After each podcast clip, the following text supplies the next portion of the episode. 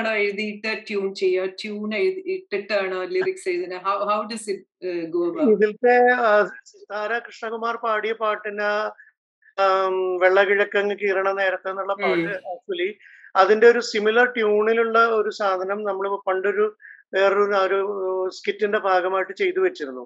അപ്പൊ അത് ഇദ്ദേഹത്തിന് ഈ ഡോക്ടർ ടൈറ്റസ് പീറ്ററിന് വളരെ ബോധിച്ച കാരണം പുള്ളി പറഞ്ഞു ആ പാട്ട് തന്നെ വേണം. അപ്പൊ പറഞ്ഞു അത് ഇതിലേക്ക് എടുത്താൽ ശരിയാവില്ല. അപ്പൊ അതിന്റെ ട്യൂൺ തന്നെ അത് വളരെ ഒരു ഫോക്കിഷ് ട്യൂൺ ആണ്. സെയിം ട്യൂൺ തന്നെയാണ് ശരിക്കും. ഓർക്കസ്ട്രേഷൻ ഡിഫറെന്റ് ആയിരുന്നു എന്നേ ഉള്ളൂ. അപ്പൊ അത് വേണമെന്ന് അദ്ദേഹത്തിന് വലിയ നിർബന്ധം. എന്നിട്ട് അത് കടലിന്റെ പശ്ചാത്തലത്തിലുള്ള വാക്കുകൾ അതിൽ ഉപയോഗിച്ചിട്ട് വേണമെന്ന് പറഞ്ഞപ്പോഴാണ് ഞാനത് മാറ്റിയിട്ട് അങ്ങനെ ചെയ്തത്.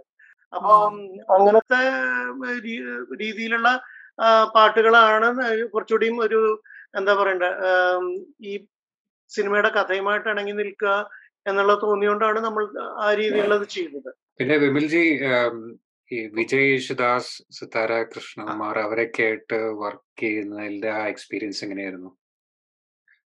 സിത്താര ടൂ തൗസൻഡ് ഫോർട്ടീനിൽ തന്നെ എന്റെ ഒരു പാട്ട് ഓൾറെഡി പാടാനായിട്ട് ഇവിടെ ദുബായിൽ വെച്ചിട്ട് പാടിയിട്ടുണ്ടായിരുന്നു. ഒരു ഹോം സ്റ്റുഡിയോയിൽ ഞാൻ എന്റെ വർക്ക് കഴിഞ്ഞ് വരുന്നവരെ പാവ അവർ വെയിറ്റ് ചെയ്തു. ഓൾറെഡി അന്ന് തന്നെ സ്റ്റേറ്റ് അവാർഡ് വിന്നറാണ് ഒരു പരാതിയും പറയാതെ കൂളായിട്ട് പാടിപ്പോയി. അത്രയും സി വളരെ ഡൗൺ ടു എർത്ത് ആണ്. അപ്പൊ അവരോടൊക്കെ സംസാരിക്കുമ്പോൾ നമുക്ക് തന്നെ ഇത്രയും വലിയ ലെവലിലേക്ക് അവർ എത്തിയതിന്റെ ഒരു ഒരു മഹത്വം നമുക്കത് ബോധ്യമാവും അപ്പൊ ഈ സിനിമയിൽ പാടാൻ ക്ഷണിച്ചപ്പോഴും ഒരു ഇത് പ്രയാസവും കൂടാതെ അവിടെ വരികയും ഒരു forty five to one hour maximum ഉണ്ടാവും. അത് അതിനുള്ളിൽ നമ്മൾ ഉദ്ദേശിച്ച സാധനം അവർ പാടി ഡെലിവറി ചെയ്യണം. അത് മാത്രമല്ല അവരുടെ ഒരു കോൺട്രിബ്യൂഷൻ കുറച്ചുണ്ടാവും. അവർ ചില ചെറിയ ചെറിയ കാര്യങ്ങളൊക്കെ അവരുടെ തന്നെ ഉണ്ടാവും. അപ്പൊ അവർക്ക് പല വോയിസിൽ പാടുന്നവരാണ് അവർ ഡിഫറെന്റ് ഭയങ്കരമായ വോയിസുകൾ ഉണ്ടല്ലോ അവർക്ക്. അപ്പൊ ഞാൻ ആദ്യം കൂടി ചോദിച്ചു എങ്ങനെയാണ് പാടുന്നത് ഞാൻ പറഞ്ഞു എനിക്ക് വേണ്ടത് പ്യുവർ വോയിസ് ആണ്. ഇപ്പൊ നമ്മൾ ചിത്രജയൊക്കെ പാടുന്ന പോലെയുള്ള പ്യുവർ വോയിസ് എനിക്ക് മറ്റേ ആ ഒരു ഒരു വെസ്റ്റേൺ സ്റ്റൈലോ അല്ലെങ്കിൽ ഫോക്ക് ജോണറോ ഒന്നുമല്ല. ഫോക്ക് പാട്ടാണെങ്കിലും കാരണം ഈ സിനിമയിൽ വേറൊരു പാട്ട് ഫോക്ക് ഉണ്ട്. ഫോക്കായിട്ട് തന്നെ പാടിയിട്ടുണ്ട് ഡോക്ടർ നീത. അപ്പൊ അത് ഫോക്ക് വോയിസ് ആണ്. അപ്പൊ ഇത് എനിക്ക് വേണ്ടത് നോർമൽ വോയിസ് അത് തന്നെ വളരെ മനോഹരമായി കുറച്ചൊരു രണ്ട് മൂന്ന് ഒക്ടേവ് പോകുന്ന പാട്ടായിരുന്നു. അപ്പം അത് അവർക്ക് നിസ്സാരമാണ്. ആ കാര്യത്തിൽ ഭയങ്കര വേഴ്സറ്റൈൽ അല്ലേ സിത്താര? ലൈക്ക് ഏത് ടൈപ്പിൽ ഒരു പ്രശ്നമില്ല അതെ. അതാണ് നമ്മൾ ആ പ്രൊഫഷണലിസം അവരിൽ നിന്നും നമ്മൾ പഠിക്കണം. അവരുടെ എളിമ അത് നമ്മളെയൊക്കെ സേർന്ന് അല്ലെങ്കിൽ ഡോക്ടർ എന്ന് വിളിക്കുന്നത് നമ്മൾ അങ്ങനെ ആഗ്രഹിക്കുന്നില്ലെങ്കിലും ചെറിയ മ്യൂസിക് ഡയറക്ടർ ആയിരിക്കാം. അവരെ സംബന്ധിച്ചിടത്തോളം ഞാൻ ഒരു തുടക്കക്കാരനല്ലേ. എട്ട് വർഷം മുമ്പ് അവർ എനിക്ക് വേണ്ടി പാടിയിട്ടുണ്ടെങ്കിലും എസ്റ്റാബ്ലിഷ്ഡ് ആയിട്ടുള്ള ഒരു സിനിമ സംഗീത സംവിധായകനല്ലല്ലോ.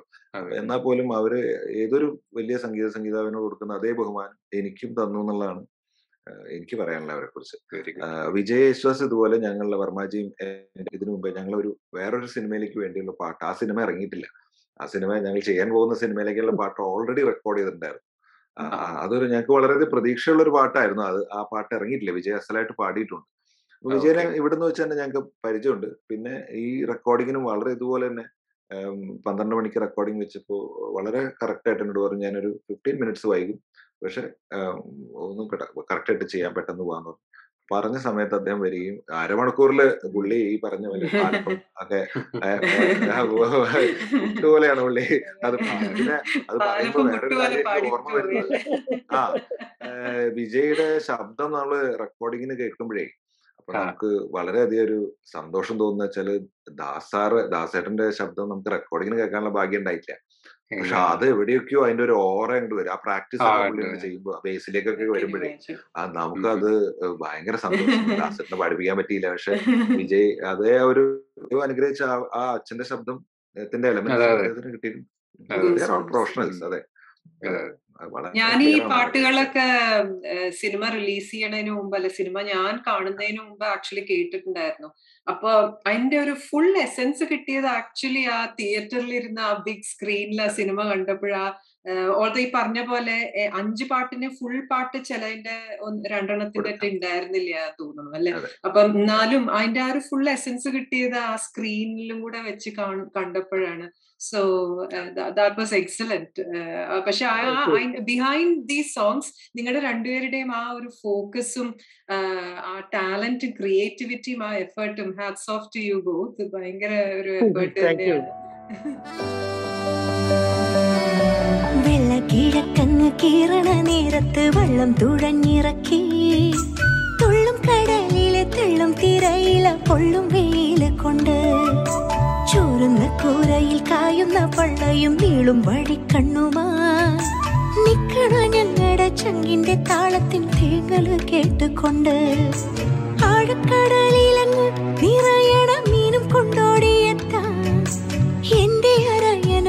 പൊന്നു കണവന് കൊണ്ടെത്തായോ? നല്ലൊരു ജാഗര കൊണ്ടെത്തായോ? നല്ലൊരു ജാഗര കൊണ്ടെത്തായോ? അപ്പൊ ഇനി എന്താണ് ഫ്യൂച്ചർ പ്രോജക്ട്സ് എന്തെങ്കിലും ഉണ്ടോ? ഇനി ഇപ്പൊ ഒരു first one as a major first project കഴിഞ്ഞു എന്ന് വിചാരിക്കുകയാണ് ഞാൻ. തിയേറ്റർ റിലീസ് ചെയ്തത് ഒരു മേജർ പ്രോജക്റ്റ് ആയിട്ട് തന്നെ നമുക്ക് പറയാലോ. തീർച്ചയായിട്ടും ഓൾറെഡി ഒരു ഞാൻ നേരത്തെ പറഞ്ഞ പോലെ വിജയ് യേശുദാസ് പാടി പാട്ടുള്ള സിനിമ ഓൾറെഡി നമ്മൾ ഡിസ്കഷനിൽ കഥ ഓൾറെഡി കഴിഞ്ഞതാണ്. അത് വേറെ ഫോറിൻ കൺട്രിയിൽ വെച്ച് ഷൂട്ട് ചെയ്യുന്ന ഒരു സിനിമയാണ്. ഇന്ത്യയിലല്ല. യു എയിലും അല്ല. അത് യൂറോപ്പ് അവിടെ എവിടെയാണ് നിങ്ങളുടെ ഏരിയയിലാണത്. ഷൂട്ട് ചെയ്യാൻ പോകുന്നത്. അപ്പോ അത് ചെയ്തിട്ടുണ്ട്. പിന്നെ വേറൊരു സിനിമ ഇപ്പം ഞങ്ങളത് തീരുമാനിച്ചിട്ടില്ല. അതിന്റെ ഡിസ്കഷൻ രണ്ടു ദിവസം മുമ്പ് ഈ സിനിമയുടെ പാട്ടുകൾ കേട്ടിട്ട് തന്നെ വന്നാണ്. മജിയും ഞാനും കൂടെ. അപ്പൊ ഞങ്ങൾ അതിന്റെ ഡിസ്കഷനിലേക്ക് ഞങ്ങൾ തന്നെ കടന്നിട്ടില്ല അധികം. ഇപ്പൊ ഞാൻ പറയുമ്പോഴായിരിക്കും ചിലപ്പോ വർമാജിക്ക് ചിലപ്പോ വർമാജി ആദ്യമായിട്ട് ഒരു സൂചന അതെ.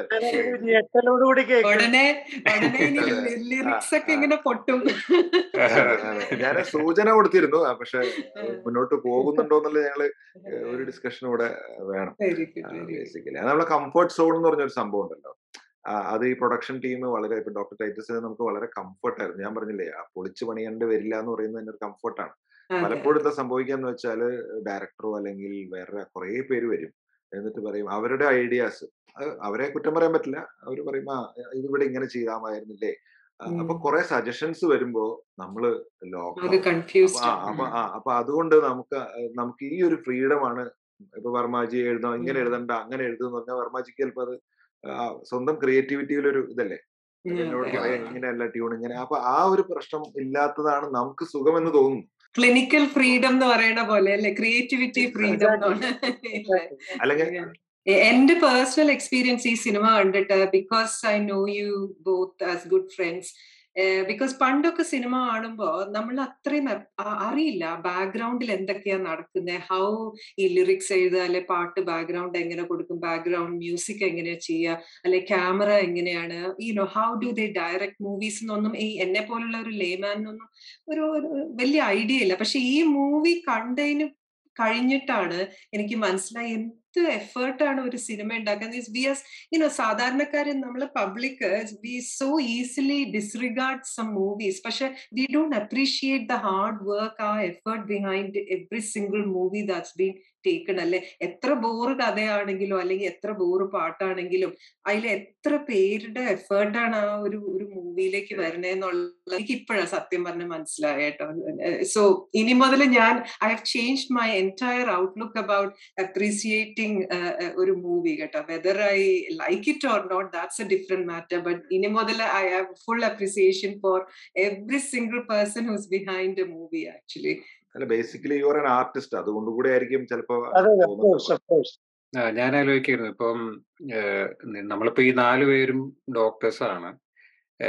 അപ്പൊ ഇതിനകത്ത് ഓട്ടോമാറ്റിക്കലി ഇത് ലിസണേഴ്സിന് അല്ലെങ്കിൽ ഓഡിയൻസിനൊക്കെ വരാൻ സാധ്യതയുള്ള ഒരു ചോദ്യമാണ് ഈ ഡോക്ടർമാർക്ക് പണിയൊന്നും ഇല്ലേ എന്നുള്ളൊരു ചോദ്യം വരാൻ സാധ്യത കാരണം ഡോക്ടേഴ്സ് പ്രൊഫഷണൽസ് ആർ എന്താ പറയാ ജനറലി ബിസി ആയിട്ടുള്ള ഒരു ഗ്രൂപ്പ് ഓഫ് ആൾക്കാരാണെന്നാണ് നമ്മുടെ പഴയ കാലം പോലെ നമ്മൾ ആലോചിച്ച് വെച്ചിരിക്കുന്ന സംഭവങ്ങൾ. പക്ഷെ അതൊക്കെ ഇങ്ങനെ മാറിക്കൊണ്ടുവരികയാണ് അപ്പൊ how did you find passion to get yourself involve in ഈ ഈ മറ്റേ പാട്ടും പാട്ട് എഴുതലൊക്കെ ആയിട്ട്? എങ്ങനെ എങ്ങനെയാ വന്നു? അത് ചുമ്മാ try ചെയ്താണോ just you just wanted to spend time for it it's not a difficult task for example ഇപ്പൊ സ്ഥിരമായിട്ട് ഡ്രൈവ് ചെയ്യുന്ന ഒരാൾക്ക് അതിന്റെ ഇടയിൽ ഒരു മൊബൈലിൽ ഒരു കോൾ വരികയാണെങ്കിലോ അല്ലെങ്കിൽ ഇതാണെന്നുണ്ടെങ്കിലോ സംസാരിച്ചുകൊണ്ട് നമുക്ക് വഴി തെറ്റാത്ത ഡെസ്റ്റിനേഷനിൽ എത്താൻ പറ്റും ഇറ്റ്സ് ജസ്റ്റ് ലൈക്ക് ദാറ്റ് നമ്മൾ ഈ പതിനഞ്ചോ ഇരുപതോ മുപ്പതോ ഞാനിപ്പോ തേർട്ടി ഇയേഴ്സ് ആയിട്ട് I'm doing giving I mean anaesthetist ആയിട്ട് മുപ്പത് വർഷം nineteen ninety one onwards I'm doing the same അപ്പൊ അതിന്റെ ഇടയിൽ എനിക്ക് എന്തിൽ കൃത്യമായിട്ട് ശ്രദ്ധ കൊടുക്കണത് നമുക്ക് അറിഞ്ഞുകൊണ്ട് തന്നെ നമ്മുടെ തോട്ട് പ്രോസസ്സിനെ നമുക്ക് കുറച്ചൊരു ഇമാജിനേഷൻ ലെവലിലേക്ക് വിടാനായിട്ട് വലിയ ബുദ്ധിമുട്ടൊന്നും വരില്ല. അത് കാരണം maybe that's a misconception that നമുക്ക് ഡോക്ടറിന് കംപ്ലീറ്റ് ഇത് മാറ്റി വെച്ചിട്ട് നമ്മൾ ഈ പറയുന്ന പോലെ സിനിമയിലൊക്കെ പറയുന്ന പോലെ ആലുവ മറ്റേ ഇതിലുള്ള ഗസ്റ്റ് ഹൗസിൽ പോയിട്ട് റൂം എടുത്തിരുന്നിട്ട് നമുക്ക് ആലുവ പുഴ നോക്കിയിട്ട് കവിത വരുള്ളൂ. എഴുതാൻ പറ്റുള്ളൂ. ചീനച്ചട്ടിയിൽ പാലപ്പം നോക്കിയിരിക്കേണ്ട. എനിക്ക് അനസ്തീഷ്യ കൊടുത്തോണ്ടിരിക്കുന്നതിന്റെ സമയത്ത് പേഷ്യന്റ് അപ്പുറത്ത് ബോധമില്ലാതെ ബോധത്തോടു കൂടി ഇപ്പൊ ഒരു സ്പൈനൽ അനസ്തീഷ്യയിൽ കിടക്കുകയാണെങ്കിലും എവറിത്തിങ് സ്റ്റേബിൾ എന്നുണ്ടെങ്കിൽ എനിക്ക് എന്റെ ചിന്ത കുറച്ച് ഒരു പോയറ്റിക് ഇതായിട്ട് ഒരു ഇമാജിനേറ്ററി ലെവലിലേക്ക് വിടാനായിട്ട് എനിക്ക് ബുദ്ധിമുട്ടില്ല. And I can just jot down few ideas which I can expand later on നമ്മൾക്ക് മനസ്സ് ഏറ്റവും ശാന്തമായിരിക്കുന്ന സമയത്ത് മാത്രമേ ഭാവനകൾ വരാവൂ എന്ന് വാശിയൊന്നുമില്ല. It can come at any weird moment അപ്പോ അത് എങ്ങനെ ട്രാൻസ്ലേറ്റ് ചെയ്തത് മനസ്സിൽ സ്റ്റോർ ചെയ്യാനും പിന്നെ റീപ്രൊഡ്യൂസ് ചെയ്യാനും പറ്റുന്നു എന്നുള്ളതാണ്. ഇപ്പൊ വിമലിന് ഒരു ട്യൂൺ തരാത്തപ്പോ പോലും ചിലപ്പോൾ എനിക്ക് ഭയങ്കര എന്തെങ്കിലും ഐഡിയാസ് ഉണ്ടാവും. ഞാൻ ചിലപ്പോൾ കുത്തിക്കുറിച്ച് എവിടെയെങ്കിലും ഇട്ടിട്ടുണ്ടാവും. അല്ലെങ്കിൽ ഒരു വോയിസ് മെസ്സേജ് ആയിട്ട് ഞാൻ പറഞ്ഞിട്ട് വാട്സാപ്പിൽ എന്റെ മറ്റേ മൊബൈലിലേക്ക് സേവ് ചെയ്തിട്ടുണ്ടാവും. So when I get a tune probably ഞാനിത് റിട്രീവ് ചെയ്തിട്ട് അതിന് പറ്റിയ പദങ്ങൾ യൂസ് ചെയ്തിട്ട് അതൊരു ഇതാക്കുക. അങ്ങനെ പല രീതിയിലും ചെയ്യാറുണ്ട്. പിന്നെ വളരെ ഫണ്ണി ആൻഡ് എന്താ പറയേണ്ടത് സർപ്രൈസിങ് തിങ് ഇസ് ദറ്റ് ഈ ഒരു ഒറ്റ പാട്ട് ചെയ്യുമ്പോഴും ഞാനും വിമലും തമ്മിൽ കണ്ടിട്ടേ ഇല്ല. The whole thing comes through WhatsApp. പുള്ളി മറ്റേ എന്താ നമ്മുടെ ഇതിൽ അതായത് ഞങ്ങൾക്കും സ്വിറ്റ്സർലാൻഡിൽ പോയിട്ട് സ്വിറ്റ്സർലാൻഡിൽ പോയിട്ട് റഹ്മാൻ സാറൊക്കെ ഇരിക്കുന്ന പോലെ ഞങ്ങൾക്കും ആഗ്രഹമൊക്കെ ഉണ്ട് അവിടെ അല്ല മറ്റേ അഴകിരാമണി പറഞ്ഞ പോലെ മറ്റേ വിമലത്തെ ഇതുപോലെ ഒരു വോയിസ് മെസ്സേജ് ആയിട്ട് അത് മിക്കവാറും തനനാന തരതീര തരതീര ലലലല സാധനമായിരിക്കും. അപ്പൊ ഞാൻ ചോദിക്കും ഭാഷ ഇതെന്താ സാധനം ഇതെന്ന് പറയാം നമുക്ക് ഇതിന്റെ ഇങ്ങനെയാണ് ഇതിന്റെ മെലഡി അപ്പൊ അതാണ് അപ്പൊ പ്രൊഡ്യൂസർ അങ്ങനെ പറഞ്ഞു ഇങ്ങനെ പറഞ്ഞു. അപ്പൊ ഞാൻ ചോദിക്കും മൂഡ് എന്താണ്? പ്രണയമാണോ? വിരഹമാണോ? അതാണോ? ഇതാണോ? എന്താണ് കോണ്ടെക്സ്റ്റ് ഏത് കാലഘട്ടത്തിലുള്ള പ്രണയമാണ്? അതെല്ലാം വ്യത്യാസം ഉണ്ടല്ലോ അപ്പൊ അതിനനുസരിച്ചുള്ള വാക്കുകൾ വേണം യൂസ് ചെയ്യാനായിട്ട്. അപ്പൊ അങ്ങനത്തെ ചർച്ചകൾ മുഴുവൻ വോയിസ് മെസ്സേജും വാട്സാപ്പിൽ കൂടി നടത്തിയിട്ട് മാത്രം ചെയ്തിരിക്കുന്നതാണ് പാട്. രണ്ട് ലെസ് ദാൻ ടു ഡേയ്സിൽ ഇത് മുഴുവൻ കഴിയും. പിന്നെ ഞാൻ വിമൽ പറയാറുള്ള പോലെ ഞാൻ സുഖമായിട്ട് കിടന്നിറങ്ങും. പിന്നെ വിമലിന്റെ തലവേദനയാണ് അത് ഓർക്കും വിമലിന് എപ്പോഴാണ് ഈ ട്യൂൺസ് വരിക? ലൈക്ക് എപ്പോഴെങ്കിലും വല്ല റൂട്ട് കനാൽ ട്രീറ്റ്മെന്റ് ചെയ്തുകൊണ്ടിരിക്കുമ്പോഴൊക്കെ അങ്ങനെയൊന്നുമില്ല. ഞാൻ പറഞ്ഞ പോലെ യുനോമി എത്രയോ വർഷമായിട്ട് നമുക്കറിയാം. പാട്ടിൽ തന്നെ. അപ്പോ നമ്മൾ കുറെ വർഷങ്ങളായിട്ട് നമ്മൾ സംഗീതത്തിൽ അങ്ങനെ അസോസിയേറ്റ് ചെയ്ത് പോകുന്നുണ്ടല്ലോ. പല വലിയ വലിയ പാട്ടുകാരും മ്യൂസിക് ഡയറക്ടേഴ്സിനെ കണ്ട് ആദ്യകാലത്ത് പാടാനായിരുന്നല്ലോ ഞാൻ ശ്രമിച്ചിരുന്നത്. പിന്നെ മനസ്സിലായി പാട്ടുകാരനാവുന്നത് പൊട്ടത്തരാന്ന് എനിക്ക് മനസ്സിലായി. സ്വയം തിരിച്ചറിവുണ്ടാവും വളരെ വൈകി. അപ്പൊ പിന്നെ മ്യൂസിക് ഡയറക്ടർ ആയാലും എനിക്ക് എനിക്ക് തന്നെ എനിക്ക് ചാൻസ് തരാമല്ലോ അപ്പൊ ആ സിനിമയിൽ ഞാൻ എനിക്ക് ചാൻസ് കൊടുത്തു ആ അത് കുറച്ചുകൂടി ബുദ്ധിപരമായ സമീപനം അത് മനസ്സിലായി. അപ്പോ രണ്ടായിരത്തി ഏഴിൽ ഒരു സിനിമയിൽ ഞാൻ പാടിയിട്ടുണ്ട്. ആ സിനിമ പക്ഷെ വിജയിച്ചില്ല ഒട്ടും. മൂന്ന് പാട്ടുകൾ എനിക്ക് ആരായാലും എനിക്ക് അവസരം തന്ന പ്രൊഡ്യൂസറെ ഞാൻ ഈ തവണ ഓർക്കണമല്ലോ. അപ്പോ ഇപ്പൊ നമ്മൾ ഒരുപാട് കാലം ഗവാസ്കർ പറഞ്ഞ പോലെ if you stay the crease runs will come എന്നുള്ളതാണ് നമ്മൾ ഒരുപാട് കാലം നമ്മൾ ഈ ഇതിൽ അസോസിയേറ്റ് ചെയ്യുമ്പോൾ നാച്ചുറലി സംഭവിച്ചു പോകുന്നതാണ് ഇപ്പം വർമാജി എത്രയോ വർഷമായി എഴുതിക്കൊണ്ടിരിക്കുന്നു. അതിപ്പോ സിനിമയിലെത്തും. അത് നമ്മൾ ആത്മാർത്ഥമായിട്ട് ആഗ്രഹിച്ച ഒരു കാര്യമാണ്. സിനിമയിലെത്തുക എന്നുള്ളത് നമ്മൾ കുട്ടിക്കാലം മുതലുള്ള ആഗ്രഹമാണല്ലോ. അപ്പോൾ അത് വർമാജി ആയാലും ഞാനായാലും. അത് ചിലപ്പോൾ നമ്മൾ ഈ എഴുത്തിലായിരിക്കില്ല അദ്ദേഹം അല്ലെങ്കിൽ ഞാൻ ചിലപ്പോൾ പാട്ടുകാരനാവാനായിരിക്കും. ഇത് എന്തായാലും നമ്മൾ എത്തി. പക്ഷെ അത് ഒരുപാട് വർഷത്തെ ഈ ഒരു ഭയങ്കരമായ കമ്മിറ്റ്മെന്റ് ഉണ്ടെന്നാണ് പറഞ്ഞത്. ഒരു ചെയ്യുന്ന വർക്കിൽ വർമാജി ആണെങ്കിലും ഞാനാണെങ്കിലും അത് നൂറ് ശതമാനം നമ്മൾ കമ്മിറ്റഡ് ആണ്. അതിന്റെ ഏറ്റവും നന്നായിട്ട് എങ്ങനെ അത് ചെയ്യാം? അപ്പൊ ഞാൻ ചില ട്യൂണുകൾ ചെയ്യുമ്പോൾ പർമാജിയോട് ഓപ്ഷൻ കൊടുത്തിട്ടുണ്ട്. ഇത് വേണോ അത് വേണോ ഇത് വേണോ. വേറെ ആർക്കും ഞാൻ ഓപ്ഷൻ കൊടുക്കാറില്ല. അദ്ദേഹം പറയും ഇത് മതി. പിന്നെ അതിലാണ്ട് ഓർക്കുകയാണ് ആ അങ്ങനെ വന്നതെല്ലാം നന്നായിട്ടേ ഉള്ളൂ. അങ്ങനെ ഒരുപാട്. പിന്നെ എപ്പോഴും ഈ പറഞ്ഞ ട്യൂൺ കൊടുക്കുക എന്ന് അദ്ദേഹം പറയുന്നതിനോട് എനിക്ക് യോജിപ്പില്ല. അദ്ദേഹം എഴുതിയ നല്ല വരികൾക്ക് ഞാൻ ട്യൂൺ കൊടുത്തിട്ട് ആ ഒരു പാട്ട് പാടിയത് താങ്കളാണ്. അതാണ് മിഴിവാർന്ന മഴവില്ലിനറ്റത്ത് ഒളിമിന്നൽ ഞാണിട്ട നേരം എന്ന് പറഞ്ഞൊരു സാധനം എനിക്ക് വന്നു മിഴിവാർന്ന മഴവില്ലിന് അത് ആലോചിച്ചോ കേട്ടോ അതിന്റെ ബ്യൂട്ടി. മിഴിവാർന്ന മഴവില്ലിനറ്റത്ത് ഒളിമിന്നൽ ഞാണിട്ട നേരം അത് ഞാൻ ട്യൂൺ ചെയ്ത് ആ വരികൾക്കാണ്. അത് പാടാനുള്ള ഒരു യോഗം അല്ലെങ്കിൽ ഞങ്ങൾക്ക് ഭാഗ്യം താങ്കൾ പാടി ബിജു വളരെ ശ്രീ വിജയനാരായണൻ ഈ അടുത്ത കാലത്ത് തന്നെ വിളിച്ച് പറഞ്ഞിരുന്നു ഹോട്ടലിൽ എറണാകുളത്ത് ഫുഡ് കഴിക്കാൻ പോകുമ്പോൾ പുള്ളി വന്നിരുന്ന അറിഞ്ഞിട്ട് അവർ ഈ പാട്ടാണ് പ്ലേ ചെയ്ത്. പുള്ളി വളരെ അത്ഭുതപ്പെട്ട് അത് കേട്ടു എന്ന് പറഞ്ഞു എന്നോട്.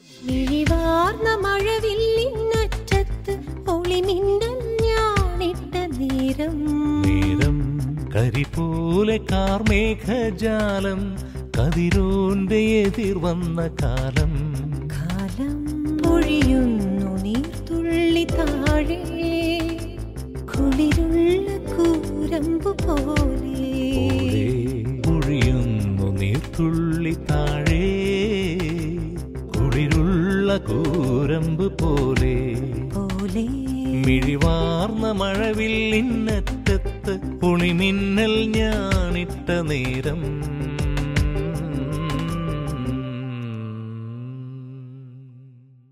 എന്നോട് ഈ ബിയോണ്ട് ദ സയൻസ് ഈ സിനിമ ഇറങ്ങിക്കഴിഞ്ഞു. നമ്മുടെ ലിസണേഴ്സ് ലിസണേഴ്സിന്റെ അടുത്തും വ്യൂവേഴ്സിന്റെ അടുത്തും ആ സിനിമയെ കുറിച്ച് എന്താണ് പറയാനുള്ളത്?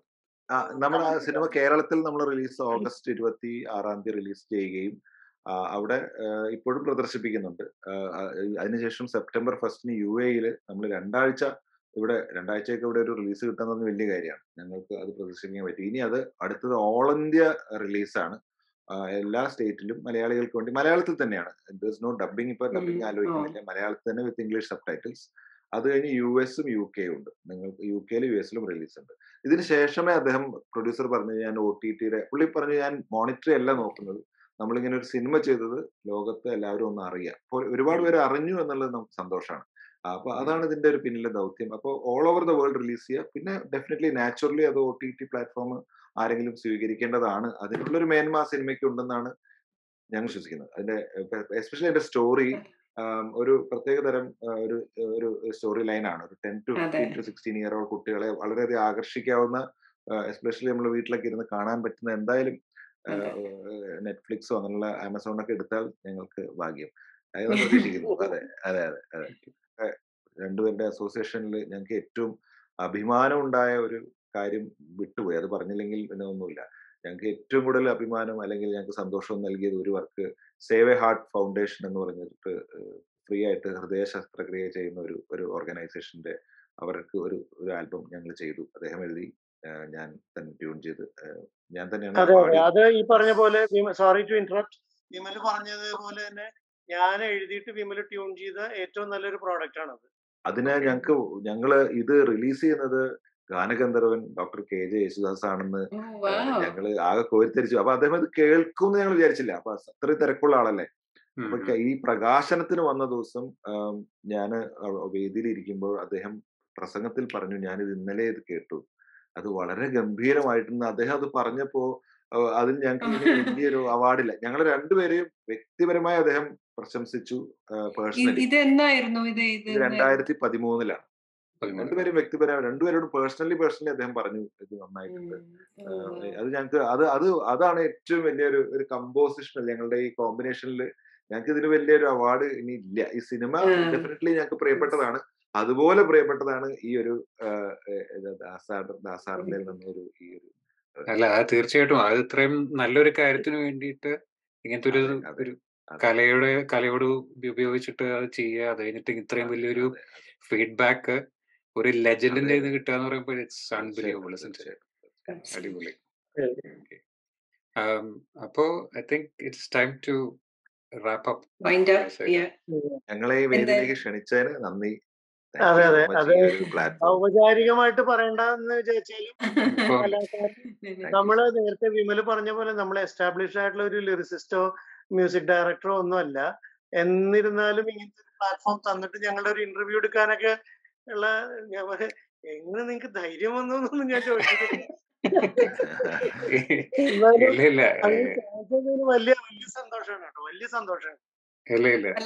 എനിക്ക് എനിക്ക് നിങ്ങൾ രണ്ടുപേരും കൂടെ ഒരു ഓപ്പർച്യൂണിറ്റി തന്നു. രണ്ടു മൂന്ന് ഓപ്പർച്യൂണിറ്റി പാടാനൊക്കെ തന്നിരുന്നു. സോ എന്നെ കൊണ്ടാവുന്നതും നിങ്ങളെ പ്രൊമോട്ട് ചെയ്യുന്നത് എനിക്കൊരു chance കിട്ടിയപ്പം I I think I owe you that Thank and I'm you. So grateful for you know for that opportunity so nice of you. Given me അല്ല, മലയാളികളെല്ലാം അറിയേണ്ട ഒരു ഒരു സംരംഭമായിട്ടാണ് എനിക്കും തോന്നിയത്. Thank you very much for coming thank you thank you thank you